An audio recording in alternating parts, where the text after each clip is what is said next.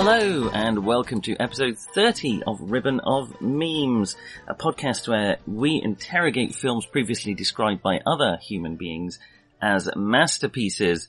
I am joined as ever by the righteous Roger. Oh, And today there has been no funny intro um, because I could not do it justice. We are delving into Spike Lee's 19, are we 1989? Yep. Already? 1989 film Do the Right Thing. nearly out of the 80s. Nearly out of the, yes, 90s, uh, next episode, oh no, two episodes time. Um, yes, so do the right thing. Um, I think we have something of a disclaimer, Roger. Well, I think it's fair to say we are two really very white and reasonably well off men, Yes. and this film is not, well, it was, it was given general release, but it was not made with us in mind, and there's no reason why it should be. Uh, yes, whatever we, I, I guess that's a good caveat. Whatever we have to say about the film, we do not have the life experiences either of growing up in America, either black or white, or growing up with the kind of disadvantages that come with being, uh, not white. So I think it's male. fair to say we we do both try not to be racist, you know, but um, and not, just to the extent that everybody has to say that these days. yeah. but I don't think we always succeed. So any offence we give, apologies in advance, but you know, tell us about it. I would- I would, I would love to. We thought about asking some, some of our, um, non-white friends to, to guest on this with us. And then we thought, there's nobody we actually know who is also into film and getting somebody in just because, oh, well, hey, you know, you're black or you're Yes. American would, would not feel, yeah.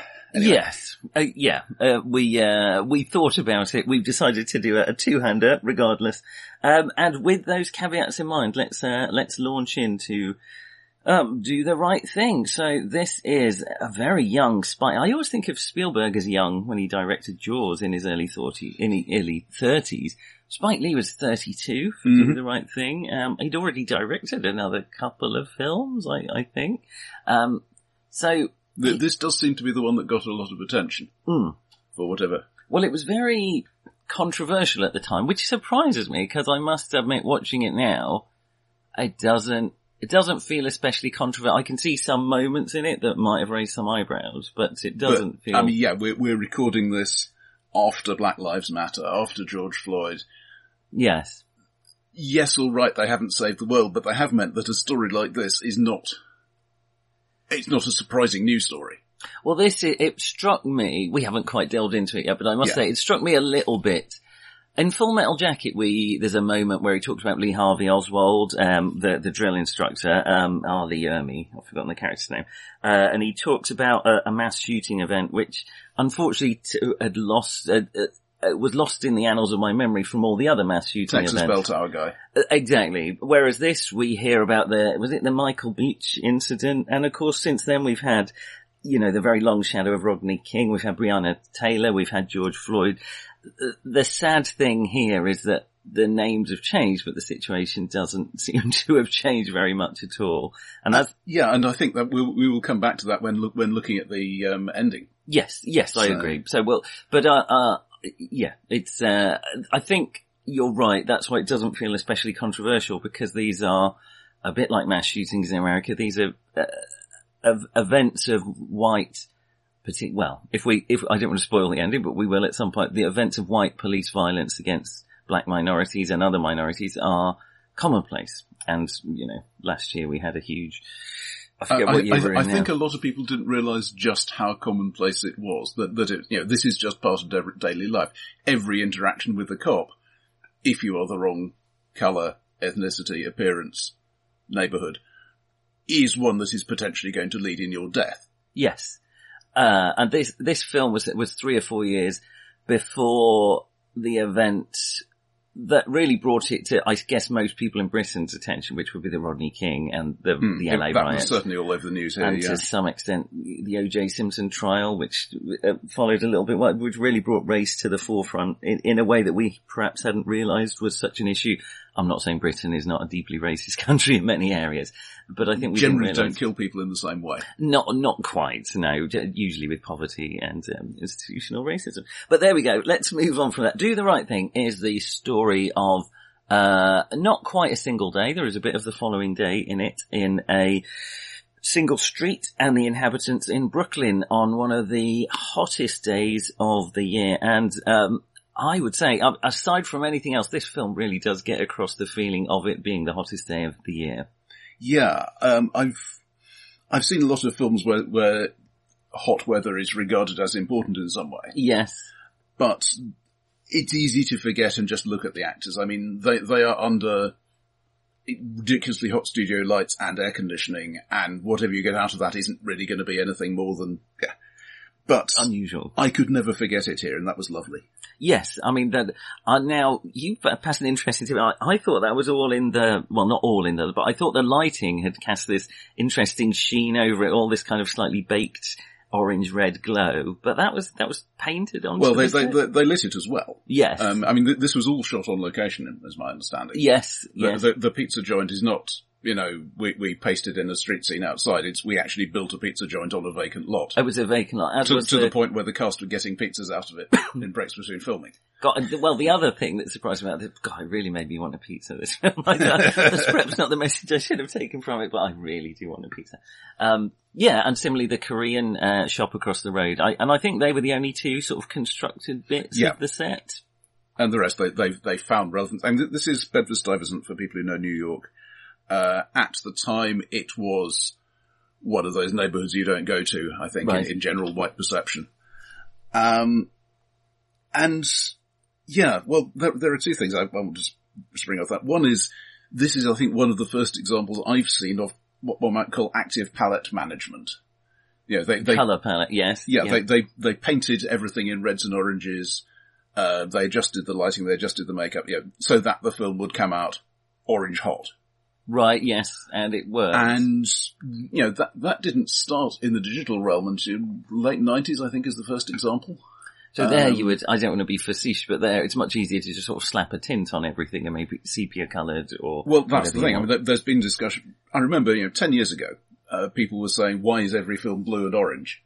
Right, yes. Um, and that, that, you know, that combination of, you know, or, orange blends well with skin tones, um, and blue is the contrast to that. So, so you have the orange for home and friendly and things are good, and then the blue for things are cold and nasty and unfriendly. Yeah, now you pointed Um, this out to me, and that is once you've seen it, it's impossible to unsee in films from about ten years ago. And so, And there's, there's been an article going around in the last week or so as we record, uh, basically why do, ev- why does every film look so drab? And that is essentially another application of the same process. You can desaturate stuff. Um, another- ei- either to make your actors pop more or just for a general mood, or of course both. yes, yes, So, I, ju- just as I am more impressed by a, a model shot that doesn't quite come off than by, oh, we did it on the computer. yes, I, I am more impressed here by, yeah, we actually painted the whole damn street yeah. than well, I am by, we, we, we told it to go a bit redder on the film. Well, it clearly worked because that was an utter surprise to me. I thought it was all done with light, but regard, it's not just a matter of spraying the actors with water so they look like they're sweating. You know, they all they all commenting on it. It's relentless throughout the day, and uh, you know, it's all backed up by the sound, the visual design. Um, and, and I think the point is to make it feel more oppressive. You know, I think it's been documented that you're more likely to have violent incidents in a heat wave than you are in, in the middle of winter. Large and small scale, yeah, I mean domestic violence goes up. Yes. As, as well as riots.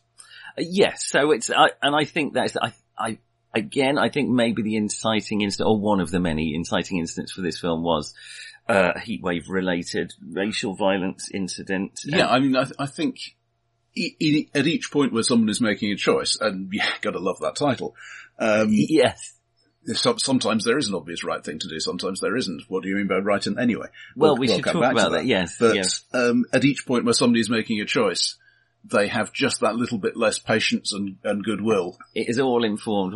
So, uh, the film, um, it starts, I mean, uh, the opening, I don't know, 30, 40 minutes, actually feel quite, um, friendly, brotherly, you know, camaraderie. There's, there's joshing and there's kind of a little bit of tension, but it There- all, There's probably been this much tension every day. exactly. For, yeah. and it feels like kind of harmless Josh, you know, in, in a similar way, uh, I suppose that you hated the, the kids in um, Stand By Me, um, shit talking with each other and just taking the piss out of it. It felt like that kind of level to me of Mhm. fairly, if not quite innocent, uh, fairly uh, non-heartfelt, um, uh, well, frankly, casual, uh, both racism and, um, non-racism, just, uh, talking between people of different classes who were very different.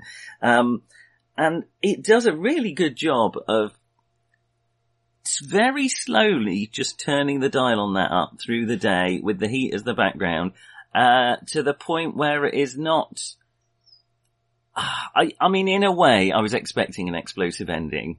Uh, well, I, I, knew, I knew the reputation of the film, so it wasn't a, a shock to me. Perhaps it was shocking on first watching going into it cold. It was less shocking to me both from the events of history and uh, just from knowing the reputation of the film. So the ending, uh, of, um, well, racial, uh, mur- uh, police murder, um, it, it, was less of a shock to me. It, it felt To- to logically fair, came to. I think I would call that a police manslaughter. He's not thinking, I want this person dead. As, Well- as I read it at any rate, he's thinking, I am scared of this person, I want him to stop struggling. I agree. I think he's still moving, I'll, I'll squeeze harder. the fact that it's somewhat ambiguous because you know the other, and again, this is the sort of thing that would come up in a in a jury, really, isn't it? In a, in a trial, um, you know, the other policeman clearly recognises that his continued behaviour is going to lead to the death Hmm. of um, of Radio uh, oh, Raheem. Radio Raheem. Um, uh, but he carries on anyway, so that's where the ambiguity lies. You know, was. I mean, you would argue that it, it certainly wasn't forethought murder if you think about what is the, uh, why would you? Well, I Um, suppose this is why in some jurisdictions you have degrees of murder and things of that sort, and it, it, it's a complicated situation rather than just, you know, I have set out to kill this person, I have made obvious large preparations, and then I have killed this person. That That's easy from a legal point of view. And, and I suppose the, the, the tragic reality in this film, and unfortunately as it seems to be in He's still reality, dead. I- well, he's still dead, and uh, there seems to be a lower bar for that decision, or a lower hurdle Yeah. for, well, frankly, for black people when you're a police officer in some of these situations. And again, you know, this is very controversial territory, but you know, the facts remain that this happens more to black minorities than it does uh, to other minorities, um, and certainly it happens a lot more than it happens to white people. There seems to be something about it. There's just a lower bar. Well, we, we could we could go on a long thing on the history of race in America, Hmm. um, but yeah, I, well, I suppose the problem with discussing this film is because go go and do some reading. Seriously, yeah. Um, but the problem with discussing this film is it, it incites, it, um, it asks you to discuss it, you know, the whole point of the film is to, it doesn't offer any easy answers, it doesn't, it, what it shows is what feels like a, uh, a slightly fantastical, but honestly otherwise fairly realistic portrayal of of what could happen on a very hot day Yeah. in a very hot street in a city where there's a lot of racial tension. I I was brought up, um, and probably what I thought about this era, though I don't remember exactly, with the basic idea that the person who starts the violence is the one in the wrong.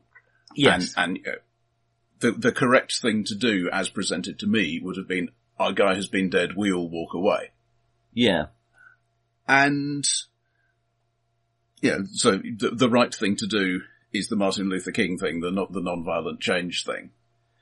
Yes. And then, I mean, I don't, I don't know a whole lot about this bit of history, or, you know, I do know about redlining. Uh, Yes. you know, make, making sure, yeah, this is going to be a poor neighbourhood because because uh, we, we're just going to put all the white people somewhere else because we're not going to approve any black mortgage, mortgages in the nice places, Uh, right. Yes. uh, that sort of thing. Um, but there's also the history of British India, uh, where you know there, there were lots of people in the you know early 1900s, 10s, 20s, who were saying we don't necessarily want to go for independence right now. Um, but we would like a bit more self-determination, a bit, bit of reform, you know, Indian rule over Indian people, in Yeah. effect. And then, yeah, you guys can still be at the top.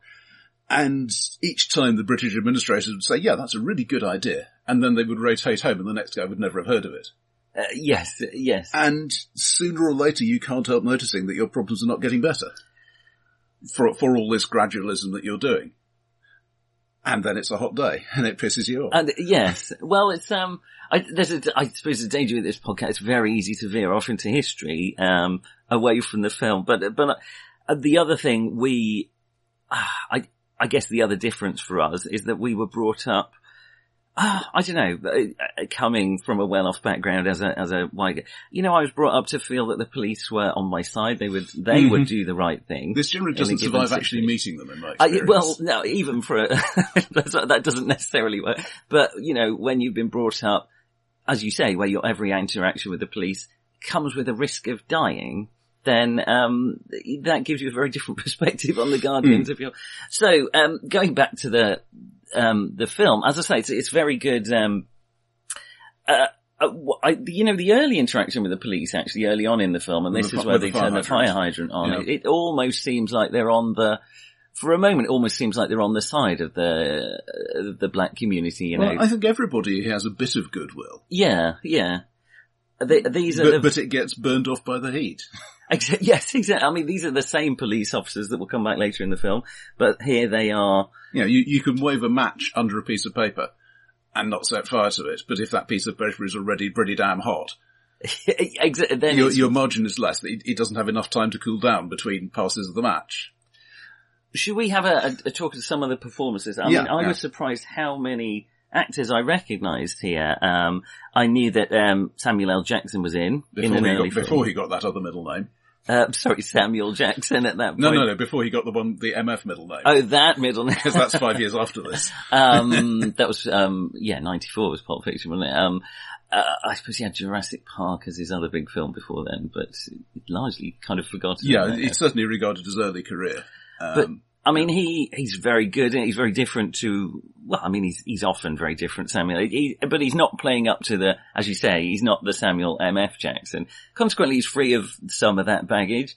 And he's, he's, he's basically the Greek chorus. Uh, yeah. I mean, he's, he's an interesting background character. He doesn't have a lot to do. He never, I don't think he even ever steps out of his radio studio. Mm-hmm. We have, um, Spike Lee as one of the very prominent characters, Mookie. Um, yeah, I, I, looked at some contemporary reviews, and the, the general feeling was that in in his previous um, work, he had been unimpressive as an actor, but here he, pr- he pretty much carried it off. Yeah, I agree. So, I think there's better performances than Spike Lee is here, but he gets the credit from getting those performances out. And he is, hmm. he's, he's no Quentin Tarantino in his own film, let's put it that way. He is convincing. And I suppose the moral, uh, the, the moral center of the film almost revolves around, he, he's seen to be, um, you know, he works in, in Sal's, in the, the sort of one of the sole non-black communities in the film. Um, this Italian also one family. of the two businesses on this block. One of the two businesses, neither of which are run by uh, black people. Mm-hmm. Um, so he's there is some uh, joshing, I think, from the black community. Not a lot early in the film. Um, that he is is kind of allied or at least uh, in with the white people, but there's not really any suggestion that there is a huge, uh, no, no overt racial tension. Um, but he's he's the interesting character in that he is on that side, um, but he also incites the property damage at the end of the film, which kind of pales into significance compared to, to what the police have just done. I, it's a is he the well? Now that's a thing in itself. Um, Spike Lee, he, he, said on his, his commentary um, some years later that a lot of white people say, is, is that a reasonable reaction by him? No black people ever ask him that because you know property damage and murder violence are of different orders. yes. well, that uh, except in capitalism, of course. Oh, um, I mean, one can lead to, but again, similarly, the LA riots felt like that, you know, that it was all about the property damage and not about, uh, the violence that incited it. Though, of course, that was what got on the news. Uh, yes. And you, you, can just see what the news stories about this would be like, similarly. In fact, don't they do a news story, um, uh, yeah. uh, which talks about it doesn't mention uh, Radio Raheem at all, but talks about the, the, the, tremendous property damage that's occurred. So, and it is. Uh, I certainly remember uh, one of the few things I do remember out the British news coverage of the LA riots, which was presumably imported from the US uh, TV stations, whatever. oh, they, they made a point about saying, you know, these black people are burning black owned businesses. Gosh, how terrible. I'm, su- I'm sure they really wanted to stop and check in, in, in their violence. I in- think in, the mob. A, a huge amount of the Korean community got damaged. Anyway, but that is there. Um, it's interesting. I, in a way, though, I will, in the defense of that reaction, in in a way, the the film is set up to give us, I would argue, more of an emotional connection with Sal's Pizza Place. We know where it's come from. We know how hard won it has. Um, than we have with Radio Raheem, who It was a nuisance. He's in he's, he's an antagonistic character the whole way through, um, and he does, you know, initiate the problem. Uh, I, I mean, he's not the cause of the, you know, the very deep underlying problem, but this particular incident, you could argue he incites. He in no way deserves what happens to him. But I think that might be at least some reason why there's a slight reaction there. You know, you understand what it means when Sal stands there watching the pizzeria burn to the ground. Oh, at Radio Raheem, we don't know much about. We don't. Mhm. We don't have he, a he comes out of nowhere. Why does he do it that like that? We don't know. exactly. That's his but thing. similarly, he's a human being, and the fact that Mm-hmm. we don't know about his motivation it doesn't mean that he doesn't have them. Um, whereas Pizzeria is a building, um, and he will get the insurance money back, which you can't bring Radio Raheem back.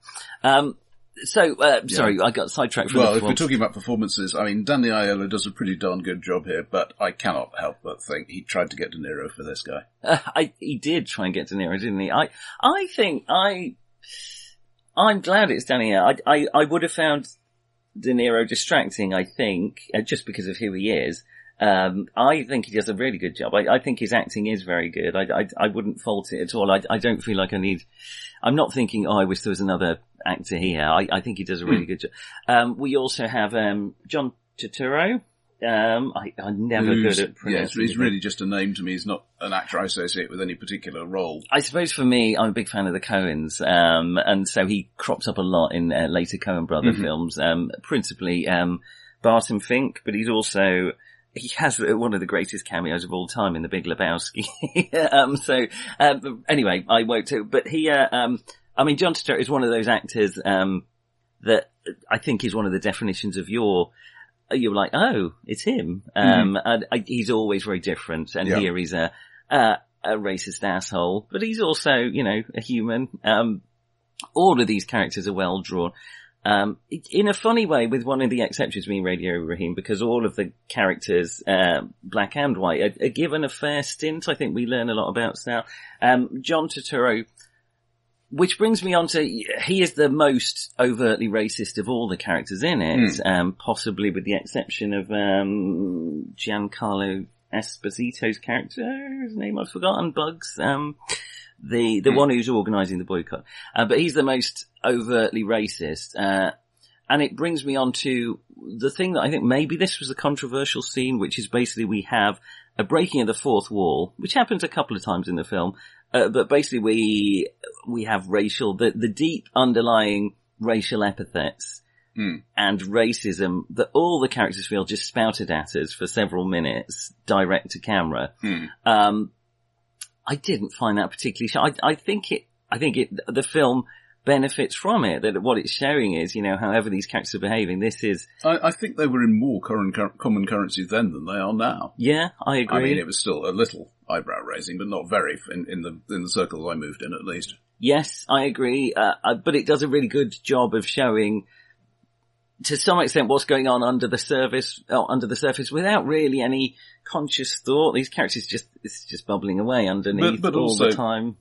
If if you feel you're losing an argument, here's a fallback for you. Yeah, exactly. Yeah, um, and so to me that didn't feel like a controversial scene. I wonder if that was one of the things that was was thought of as unnecessary um, and controversial. But I I think the film benefits from it. Um, so yeah, John Turturro. Um, the the um, then we have. Um, I mean, there's a we have. Um, I wanted to uh, shout out to um, Ossie Davis and Ruby Dee as um, Mhm. Da Mayor and um, mother sister because they were a, a couple, an acting couple who Mhm. had been very involved in activism early in their lives, in uh, black activism. Um, or uh, civil rights activism would be a better way of putting it. And, and here they I think they're great in it. I think they're really, the the film does a good job of uh, finding sweetness and humor in in areas that you would. Uh, I mean, he is um a, a fairly useless drunk. She's is quite an aloof, just sort of watcher of the events, but they it's very sweet when they come together, albeit slightly. I think that the sweet and the, the warmth Okay, of their it, it relationship is a bit, as we've been saying, of a save the cat moment when he gets to do the thing. Uh, Yes, I did, I did want to shout out the save the cat moment, but it's, they're believable characters and you Yeah. believe this man has this in him to do that. It doesn't feel, you also believe he's got a pretty tragic past. So I, I think their performances were Hmm. great. Understated, I think, is the word word I'd use. Yeah, I mean, they knew what they were doing. They were comfortable with each other. They probably didn't Convey a thing with a tilt of a shoulder or the lift of an eyebrow. And then we have the three black guys on the, the chairs, uh, just Mhm. sitting commenting on everything, including the fantastically named, is it Sweet, Sweet Dick Willie? Um, Mm. it's, uh, just, and I love the way that they're, again, uh, I suppose it's hard to bring out all the performances because it is such an ensemble cast, um, that, Well, I, I think the the thing that I got from this, trying trying to put myself into into a more uh, contemporaneous frame of mind, yes, is the image of you know what the neighbourhood you don't want to go to is like yes, was very much you know it's constantly you know gangs and gunfights and all this stuff. And what what they're showing you here is this this may well be a decaying inner city, but it is also a community. It's got Yeah. people who have to live here a and they, community they are trying they are trying to you know they're not trying to make it worse though some of them trying to make it better Yeah, they're, they're aware of the situation. And I think community is, the first, as I say, the first half of the film, the first third at least, the, the word community sort of really runs through it. It feels like a, a fairly nice story about the community. With, they're rubbing along there's a bit of friction Yeah. yeah and it doesn't, if you yeah, asked any of these guys uh, when they got up are you are you planning to commit major violence this evening they would have said no uh, no more than usual. Uh, it- it's, uh, yeah, exactly. It's a normal day that with, it's almost no provocation, very little provocation escalates to this level. one provocation at a time one provocation at a time, and then this external force comes in, destroys the community.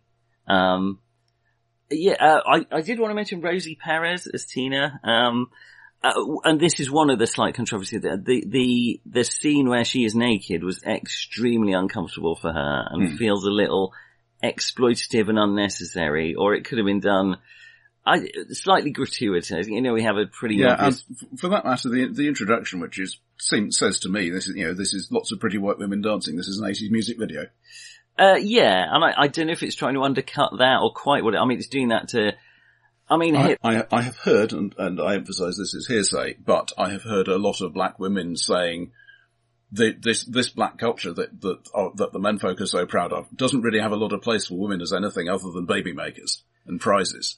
Yes, So you know, I I don't.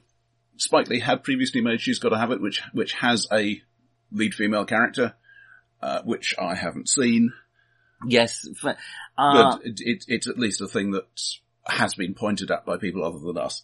I think, yeah, we are extremely unqualified to do it, but I think it's fair to point racism and sexism are different things, are sometimes uneasy bedfellows, um, particularly with activism and sex, uh, civil rights activism and sexism. Well, yeah, I, I, I came up with intersectionality before it was cool.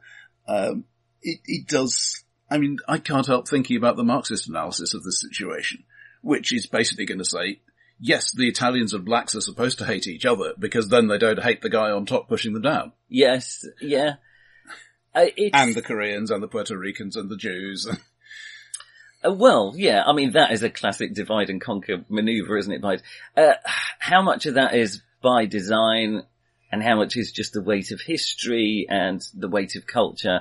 Uh, you know, I think a lot of it is not. It may have started that way. And, and, you know, getting very deep on it, I suppose humanity as a species, we have a kind of an inherent tribalism, which is probably a survival tactic Have them all evolutionary. out, turn it over to the woodlice. I like woodlice. um, but that again, this film kind of gets you to go a bit. It, it invites you to go deeper and, and wider Mm. uh, in a lot of ways, which is why we keep springing off on tangents. Well, also, um, Um, this, this is a film I, I mostly very much like, but where I did think it got a bit heavy-handed is the small scale stuff. The big picture stuff is great, and we've been talking Yes. about the big picture stuff. Yes. When it's the that small immediate, you know, Sal in the pizzeria being casually racist, it feels it's not unrealistic. I can't say it's unrealistic, but it feels as if it's less the person and more this is what this sort of person does. I, which to me just came over as, and, and there's an awful lot of just generic male posturing on both sides. I agree. I, maybe I d- alluded to, and I wondered why I said it. I suppose as soon as I said it, when I said it was slightly fantastical, and I suppose what I mean by that is there are some performances. Partially, there was some fourth wall breaking, um, and partially there's some performances that yeah feel a little theatrical in places, and a little um, yeah. This is to underline a point, and a lot of it gets a lot of it gets right. A lot of it is people just going about their day. But there are points, um, as you say, Sal, the friction between Sal and Mookie in the pizzeria, which, uh, which becomes, um, uh, which almost comes out of nowhere and, and feels slightly And, unrealistic. and clearly, in in another film, they, he could have been the father figure thing. Exactly, yeah, and he almost is up until that point, and I think it almost feels designed to undercut that. I don't know, they're slight niggles to me, because I, I, I did, I, a lot of films, that, a lot of films that we've watched here have left me slightly cold and detached. I would say, do the right thing. It drew me in. I like the characters. I like the situation. I felt interest. I did not feel pushed away because I'm a white guy. Bluntly, I, I felt brought into the community and interested Yeah. in it and The, the, invested the, uh, in it. one- one of the other contemporaneous reactions was, "Oh no! If the black people see this, they're going to riot." Oh God! to which my, my somewhat belated answer was, "If the black people don't already know this, they ain't been paying attention." yes, that's um. Well, that's um. Going back to the O.J. Simpson, right, you know, the defense, um, uh, the prosecution for the defense tried to argue away the use of the N-word in the trial because if a black jury heard that, they would not be able to see beyond race, would not be able to think rationally. There are many things that went wrong with the O.J. Simpson trial, but that is, um, uh, you know, that is similar thinking really, that yeah, they are It not, should have been so easy, you know. Here is a man with a history of domestic violence, and here is a woman who's been killed by a method associated with that man's previous history of domestic violence. It shouldn't be hard. And yes, it was. Well, it was because in many ways it was revenge for Rodney King, Yeah, and um, uh, it's just uh, you know, uh, uh, I will say, Yeah. of all the people who should be the recipient of righteous uh, right black anger, probably O.J. Simpson wasn't as deserving of it as someone. But um, let's move on from that. Yeah. Um, so filmed, or as we said, actually on location. Um, yes, they there was a slight difficulty in filming because the local crack dealers complained about the disruption to trade. so you know this, this is not quite the, the perfect thing that it's like, likely to portray, but yeah. Uh, so so uh, Spike Lee hired the Fruit of Islam, the uh, Nation of Islam's. Uh, can, can one say paramilitary anymore? Basically, the, the, the heavies the, of the, the, the, Nation the of Islam. heavies from the Nation of Islam. Okay, what to protect the Uh, uh, actors? to- uh, basically for security for the site and the filming in general, yeah. I do. So the pizzeria. I always have a weird pronunciation with it. Is it pizzeria? Pizzeria? Pizzeria. Pizzeria. I don't know why I say pizzeria. I will almost certainly continue to do that. But it was a working uh, shop. I did. I don't know if I was. Uh, I felt like the white characters, the black characters, were all well drawn, fleshed out, interesting characters for the most part. The Koreans, I felt, got Well, they don't get much short. time. They don't get much time. It, I almost, I don't know, maybe I misread. I almost felt, uh, I mean, there obviously was racism within the film to the Korean characters. Yeah, but but also, why can these guys six months off the boat have a shop where there are no black-owned businesses here? Yeah. we've been here for years. Yeah, that's, I mean, that's nice that they're actually discussing that. Is that like, is that us? Is that them? What's going on? Are they, don't, I, it was, but I did feel the Koreans didn't get much of a, uh, Hmm. a part. In fact, the, the biggest speaking role they have is, is basically when they're, um, spouting the racial ep- epithets, uh, at the screen. But that said, it was a film with many characters. I I suppose the main characters are Mookie and Sal. I think that's fair to say, isn't it? Hmm, They're, they're the, so. And it's about their relationship. I did want it that they um the final And scene. they've, they've got these separate halos surrounding them that that intersect less well, yes, and when they do intersect, there's a problem. Yes, and, and you almost feel like, oh, these, it, it's presented almost like these are characters that have come together, and he's almost a father figure. And you, you could look at it as a radicalization as well. I mean, all Mookie wants is to deliver the damn pizza, man. Uh, yes, yeah, even though, I mean, by an object, objectively, he is a terrible employee. um, I, I really like the final scene afterwards, uh, w- with Mookie and Sal on the, on the pavement, and they're talking about pay.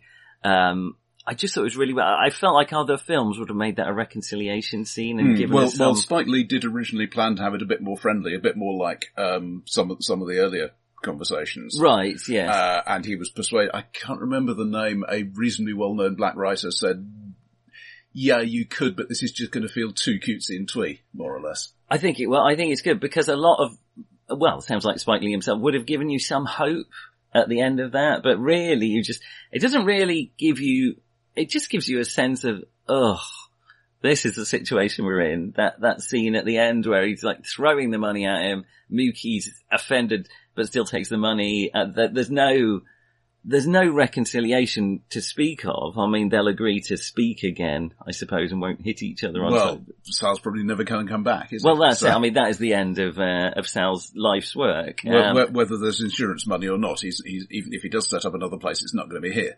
Exactly. We don't see much of the aftermath of Radio Raheem. We don't know who was dear to him. We don't know what Hmm. it means.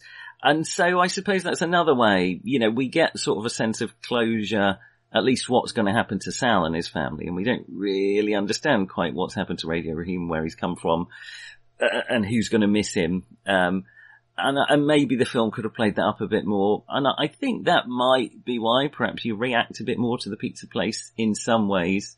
Uh, again, not excusing it, but regardless, that's a really nice scene that I think, yeah, I, I think it's almost pivotal to the film that it, it ends on a, if not quite a downer, yeah, a kind of, as I say, a kind of, ugh, here we are then. Um, and I think, Tomorrow is not going to be like today. uh, but unfortunately tomorrow has been like today too many times. Uh, Oh no, I don't. I don't mean that there's there's a hope for the future. I mean that. Okay, now we still have the street, and now we don't have the pizza place anymore. Now what we're going to do? Exactly right. fruit. Yes, tomorrow. yeah, okay. tomorrow is going to be worse than today. Um, uh, yeah, and the sad thing, and I suppose looking into this film, uh, the nature of where we are in Ribbon of Memes, a lot of the films we look at articles for are kind of 30 year retrospectives at the minute, or 35 or 40 year. Um, and almost all the articles I looked at, which I would agree with, calling it a timeless classic, and the reason they're calling it timeless is because frankly, almost nothing has changed um, in race relations. Uh, perhaps we're a bit more conscious about what we say, uh, and perhaps we try and be a bit more conscious about our thought. But the, these things keep happening. They keep happening specifically in America, um, and it's Well, they're different here. I mean, there have there have been um, films and particularly TV made about the, the black experience in the UK, um, but I'm slightly ashamed to say I can't think of any offhand. well one of the It's, problems. it's not a thing that I have to care about. Well, that's, So- I think, one of the problems in a way watching this kind of stuff in Britain is then it is easy to think it's over there. God, look at the problems they have with race. Thank God we don't live in a racist country. Um, and that is utterly And, and when, when somebody says that this is a racist country, all, all, all the um, fluttering fluttering feathers get terribly outraged.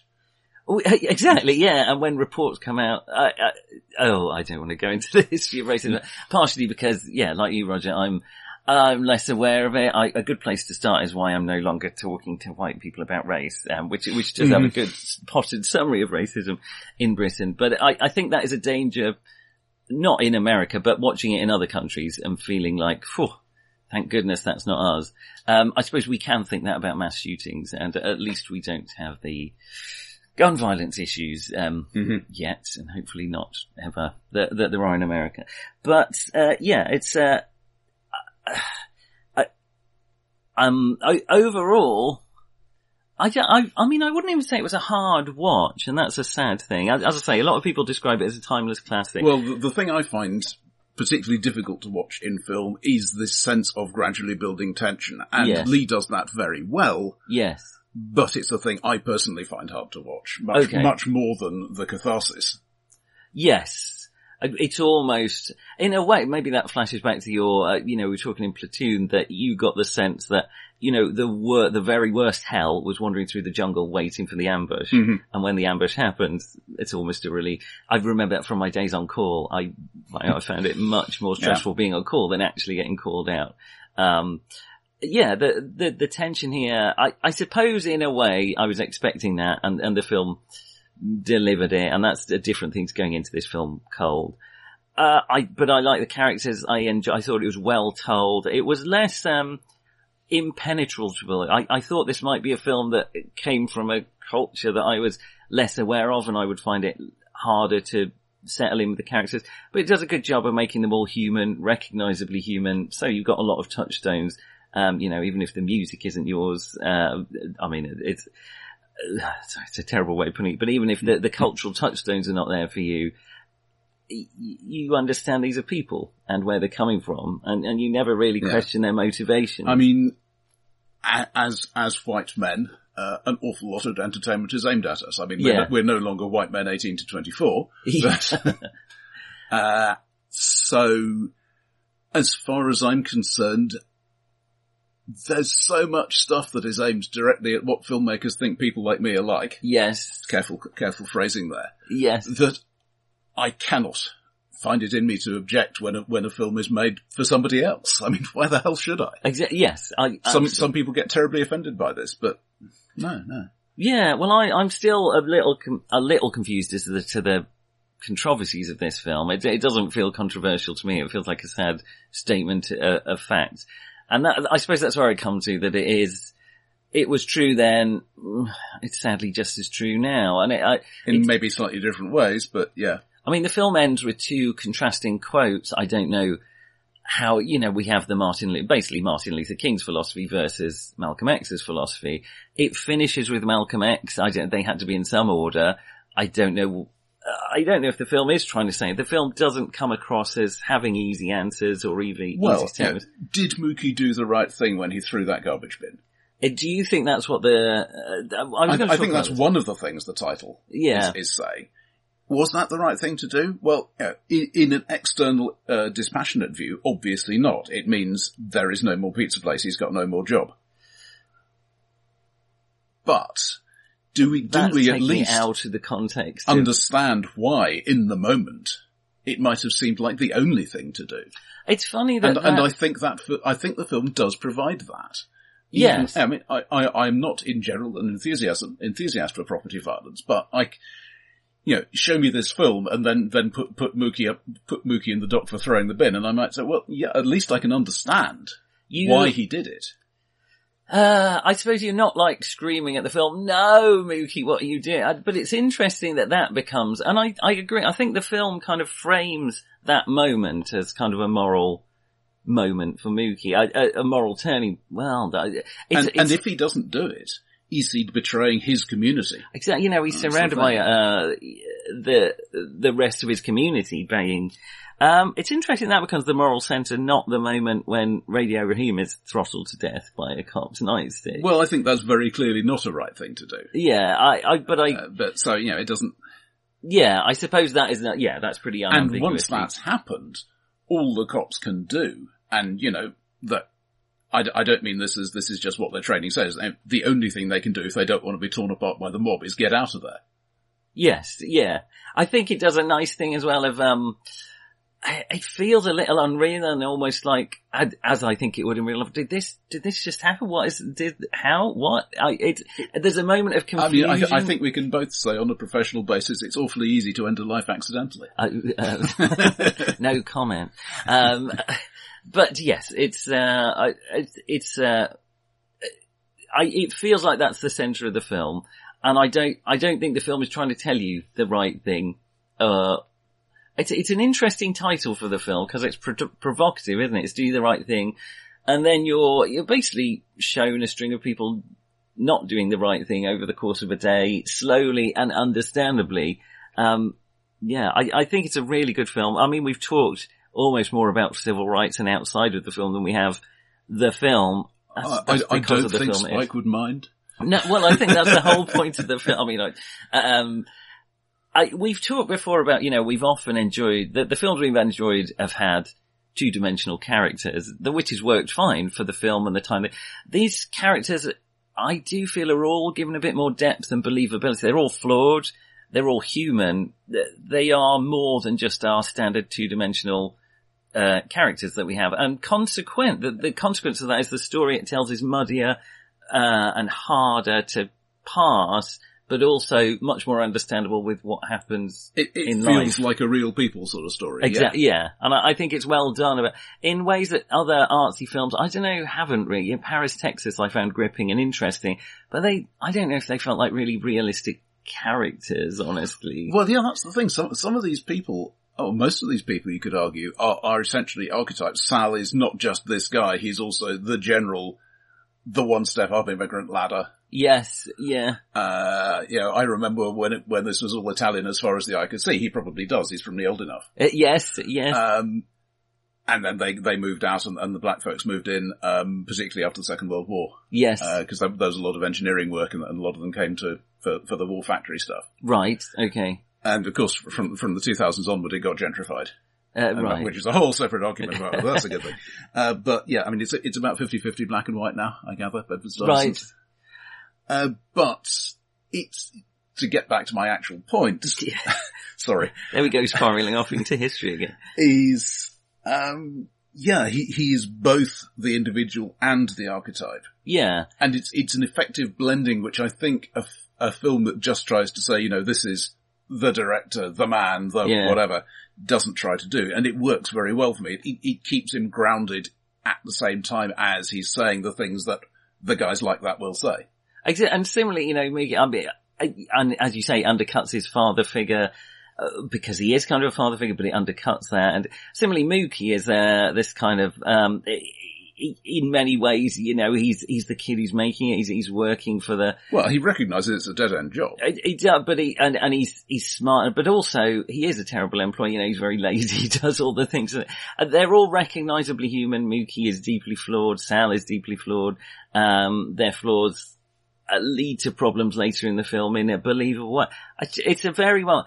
Uh, it's not going to be one of my. You know, I'm not going to watch it again and again um, because it's. Uh, I, I can see it coming up the list sooner than Paris, Texas. Well, yeah, and, and funny, it's funny we mentioned Paris Texas, that of all the sort of artsy um, and less, basically non-genre films we've watched, that had probably the most haunting visuals and comes Hmm. back to me more often than some of the others we've talked about. But I think Do the Right Thing is probably that one of the most realistic films we've seen. Uh, it's funny because I talked about it slightly fun. There, the moments where it breaks the realism, because it is uh, more realistic, uh, feel a bit more theatrical and a bit more false in a But way also that, maybe maybe that's the way it might feel if you were there in the moment. Yeah, yeah. I mean, we're, again, we're less qualified to judge this film than, well, we're not qualified to judge any film, but particularly less qualified to judge this one. But, uh, well, should we, uh, do you have more to say? Should we go into it? it a masterpiece? I think so. Yeah, It, it's flawed, yes. but it's a damn good film. It is. I mean, we have been talking, as I say, we've been talking more about other things than the film, and that's a direct consequence of the film not giving you any easy answers, and so you have to look elsewhere for it. Um, yeah, it's a, it's, I, I mean, one of the things we say is, has this been influential? Has, is it been imitated? Uh, I mean, it's hard because life has almost imitated it. I'm not in any way suggesting this film has had any indication, uh, any provocation of violence or riots. It just, it was a reflection of reality and that reality is still going on. And in some ways that's why it feels familiar territory, even though I've never seen this film before. Um, so it was, it was influential. I, it was a good, you know, the purpose of art is to hold up a mirror, mirror to reality. Well, this one is, a pretty good mirror of our reality as it was in the, uh, the late eighties, as it still is now. You know, the, the Black Lives Matter movement uh, does not, ugh, sadly, it still feels much to say. It's got as much to say to us now as it did Yeah. 30 years ago, 33 years ago. Um, uh, is it a masterpiece? Yeah, I mean, I, I think it is. I, I, it's very different to a lot of the other films we've seen. It will stay with me. Uh, I feel like it Hmm. told me something about race. It's probably nothing I didn't already know, but it puts it in a context, in a realism that makes you understand. And if we can't understand how other people feel, that's how we get racism in the first place. So I think films like this are important for everyone really to to understand how these things happen. I, it's a really good film. Yeah, and Yeah. n- not not a hard watch for me. Um, yeah, I, I very so good. if we move on to the box office and awards for the year, Yes, yes. Let's not be too, uh, too because there's a, there's a direct con- connection here, which is that this didn't get any Oscar, Oscar nominations. It got some. It didn't get any nominations. I thought there was That's- a I think- screenplay uh, maybe- nomination, maybe. perhaps. Um, It certainly didn't win any Oscars, did it? and uh, whereas look, looking at the award, the awards more more broadly, um, Driving Miss Daisy, that's all over the place. Oh, driving Miss Daisy is Comf- uncomfortable comfortable watching. racism getting fixed, Oh. and everything gets fixed. Exactly. I mean, that is almost the very antith. That is a slap in the face for do the right thing. Um, I haven't actually seen Driving Miss Daisy, but I uh, I'm aware it has not aged well. Let's put it that way. Um, unlike Do the Right Thing, which feels contemporaneous. So, I mean, we wouldn't expect this film to be in the top ten box office, um, though I think it did reasonably well, Pr- pretty darn well actually. Uh, it certainly made, uh, it was one of those films actually, we've talked about a few times with diners.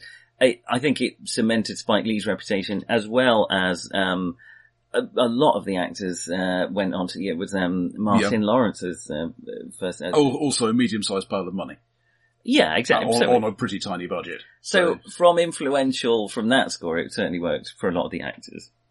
Okay, so let's just have a look. One, two, three. Okay, so four, five. Depending, I'm, I'm just looking at my sequel quotient here. Looking at the top ten. Yes. Uh, so number ten, Oh, Born on the Fourth of July. Uh, it's not quite a sequel, but um, uh, that's a very good film. Mate. I, I don't. I think we've done Vietnam enough that we won't revisit it. Uh, number nine, uh, The Little Mermaid, Disney. Oh, I've seen it 138,000 times because I have small children. The, the Disney animation for the year. Uh, number eight, Ghostbusters 2. Uh, yes. Uh, the well, canonical, uh, not very good sequel that does the same again. and th- with this is why Sigourney Weaver didn't like coming back for sequels, but sadly Aliens had, had lowered her defences. It's, it's less terrible than you think. I'm going to say that.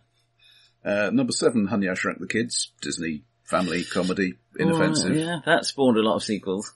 Yeah, though, was it, was it planned? Probably. But, Uh, uh, uh, number six, Lethal Weapon 2. right. Uh, number five, Dead Poets Society, which I have never seen, but I really don't want to from what Well, I've read about it. It's You kind of have, because it's Good Morning Vietnam, only set in a school.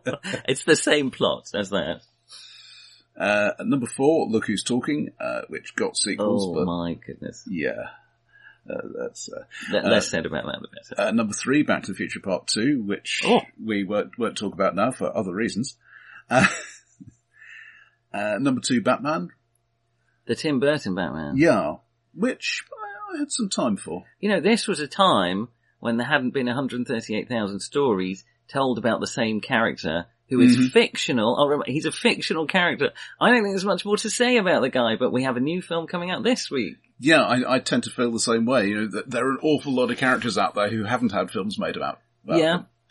This will be Uh, the third, fourth, fi- I don't know what iteration of Batman it is. He's not that interesting a character. Just read The Killing Joke instead and then give up. Or watch the Adam West TV series. Or watch the other one. Which, I mean, yes, it's comedy, but I have a lot of time for it. There's, there's, there's real drama there as well. That's entertaining. It's very good. It's very good. That, that said, of all of many of the many recent iterations of Batman, Tim Burton's Batman is one of the best. So, Yeah. if not the best. Uh, and number one, Indiana Jones is the Last Crusade. Oh, we we'd slightly differ on that, but to me, that is the pinnacle of Indiana Jones. It's it's turned up to eleven, but it does it all very well. We have reached peak Jones. we have. We have. Um, well, it was never quite as good after that. But there was only one film after that. But there will, we will, at some point, uh, be joined by an, uh, the then octogenarian Dr. oh, Jones. Harrison, you belong in a museum. It's funny, you don't see many 80 year old female action heroes, do you? But there we go. Let's Mm. not, let's not dwell on that. That is a slightly depre- well, less depressing than I found than the 88 box office. Let's put it that way. Yeah, but still, um, a whole bunch of either se- yeah, four, four sequels out of that lot. This was a time, I think, when I'd gone through watching everything I enjoyed and started to realise there were films that weren't that great at the cinema, and I was starting to feel I needed to be a bit more discerning. Shortly after this, I became a student and stopped being discerning again. Um, I'm pretty sure I saw Indian Batman in in the uh, cinema. Ghostbusters 2, I don't think so. I thought you said have. Indian Batman then. I thought that was a take on the character that I haven't particularly seen. No, no, this, this is a little known um, copyright violation film like Turkish Star Wars. Okay. um, I saw Indian. Uh, I, I sort of stopped going to the cinema for a while until I, I think I, this will be a, a fallow period for me until 94, was it Pulp Fiction? 94. Batman, yeah. That blew me away in the cinema. I, I suspect we we, will be covering that. That, at let's come point. back and look at it. Okay. Well, I think that brings us to the end, um, of Ribbon of Memes episode. th- We made it to 30. Yay! Yay, our 30. We're going to have a 30 year retrospective soon. 30 episode retrospective. Um, Half uh, a year at least. that almost brings the 80s to the close. We're going to have one, uh, crowd pleaser episode, mm-hmm. or at least um, Roger and Nick pleaser episode, um, and then we will uh, break into the nineties. And for that, uh, from there, goodbye.